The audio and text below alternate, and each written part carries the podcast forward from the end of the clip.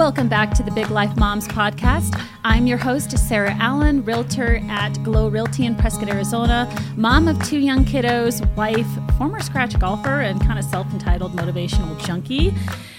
Second episode is here, and it's at the beginning of the year. So, of course, we're going to talk about New Year's resolutions. Everybody has them, but very few actually execute them.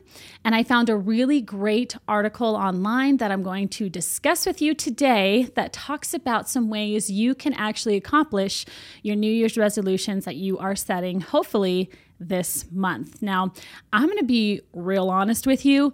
I am the type of person that sets a ton of New Year's resolutions and then quit them like two weeks later because I have shiny object syndrome. And that is either I set my goals way too high, set expectations way too high, and then when I don't feel like I am executing those, squirrel, I just immediately jump to the next best, best thing. And I, and, and I know I am not the only mom that does that, or just person in general that sets way too high of expectations, doesn't accomplish what I set out to do, and then just jump on to the next big thing, expecting to get the same results. So, we are wanting to jump on the bandwagon of New Year's resolutions this year, but we're going to do it the right way. And I found this great article written by Kendra Cherry, who is an author and educational consultant focused on helping students learn about psychology. And it is called 10 Great Tips to Keep Your New Year's Resolutions. And that's, again, what we are going to discuss today. Number one, choose a specific goal. It says to be sure to make your goal realistic rather than drastic. Choosing a concrete, achievable goal also gives you the opportunity to plan exactly how you're going to accomplish and stick to your goal over the course of the year. So, to me, this means don't pick something that is super broad.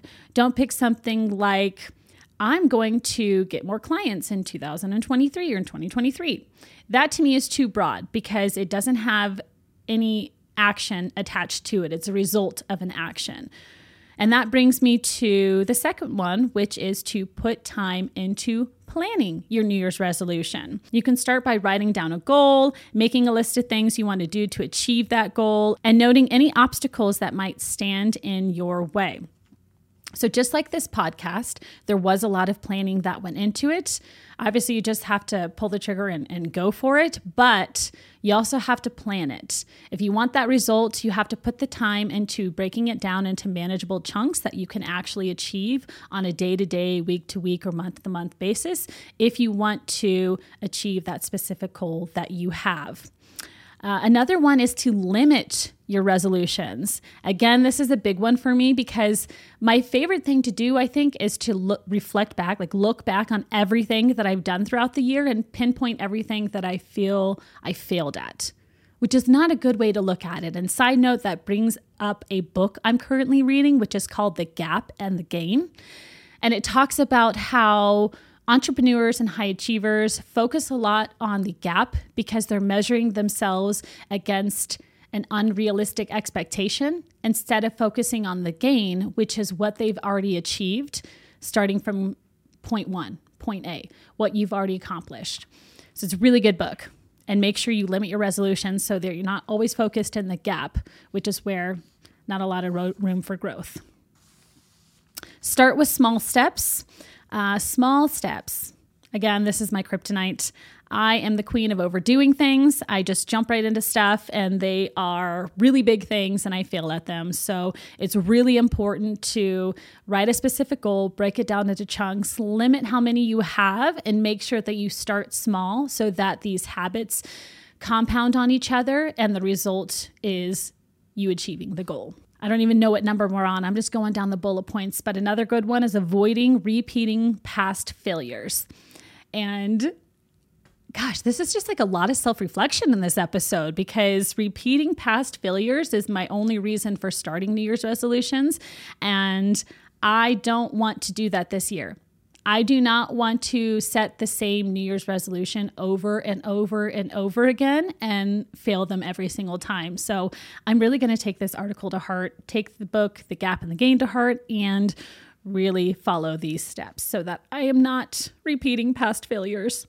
Uh, remember that change is a process. It is. Change is a process, and change makes you uncomfortable. Raise your hand if you have been uncomfortable with change. Kim's raising her hand. Thank you, Kim, for participating. Stephen, you're finally up to the. there we go. His hand is up. change is a process and it's difficult.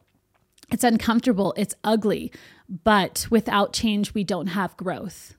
And growth is so much more important to focus on than the discomfort of getting there. Get support is another great option or another great thing you can do. And a lot of people call this a support buddy or an accountability partner. And I think those people are great. I think it's a really wonderful idea to have an accountability partner. But there's always a but. Does it do the words before a but count? I don't know. But what I would say is don't put all your eggs in a basket. Don't make your action steps dependent on someone else supporting you. One of my favorite quotes that I've always had and reflect on is how can you be let down if you're not leaning on anyone? So, in my opinion, yes, an accountability partner is great, but they're not everything. You have to count on yourself for a lot of that too. Another one is to renew your motivation. I do this by going to seminars.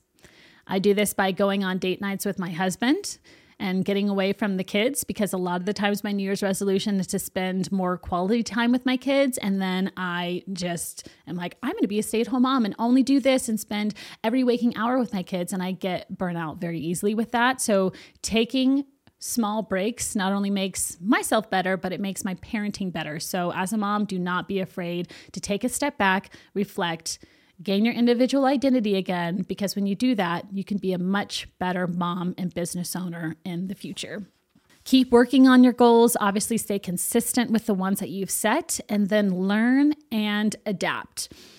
And that's the last one learn and adapt. And adaptability is so important as business owners and as moms because number one, we have no idea what clients are going to throw at us, where the economy is going to go, what our industry is going to do. And I feel like that's the same thing with kids. Like I have no idea what my daughter is going to say with say to me on a day-to-day basis. She is so full of sass and she's so smart and outgoing and she will just throw questions at me and I'm like, where in the world did this come from? How can I answer this question? How can I navigate this response that's going to obviously introduce her to an answer and at the same time keep this curiosity alive in her.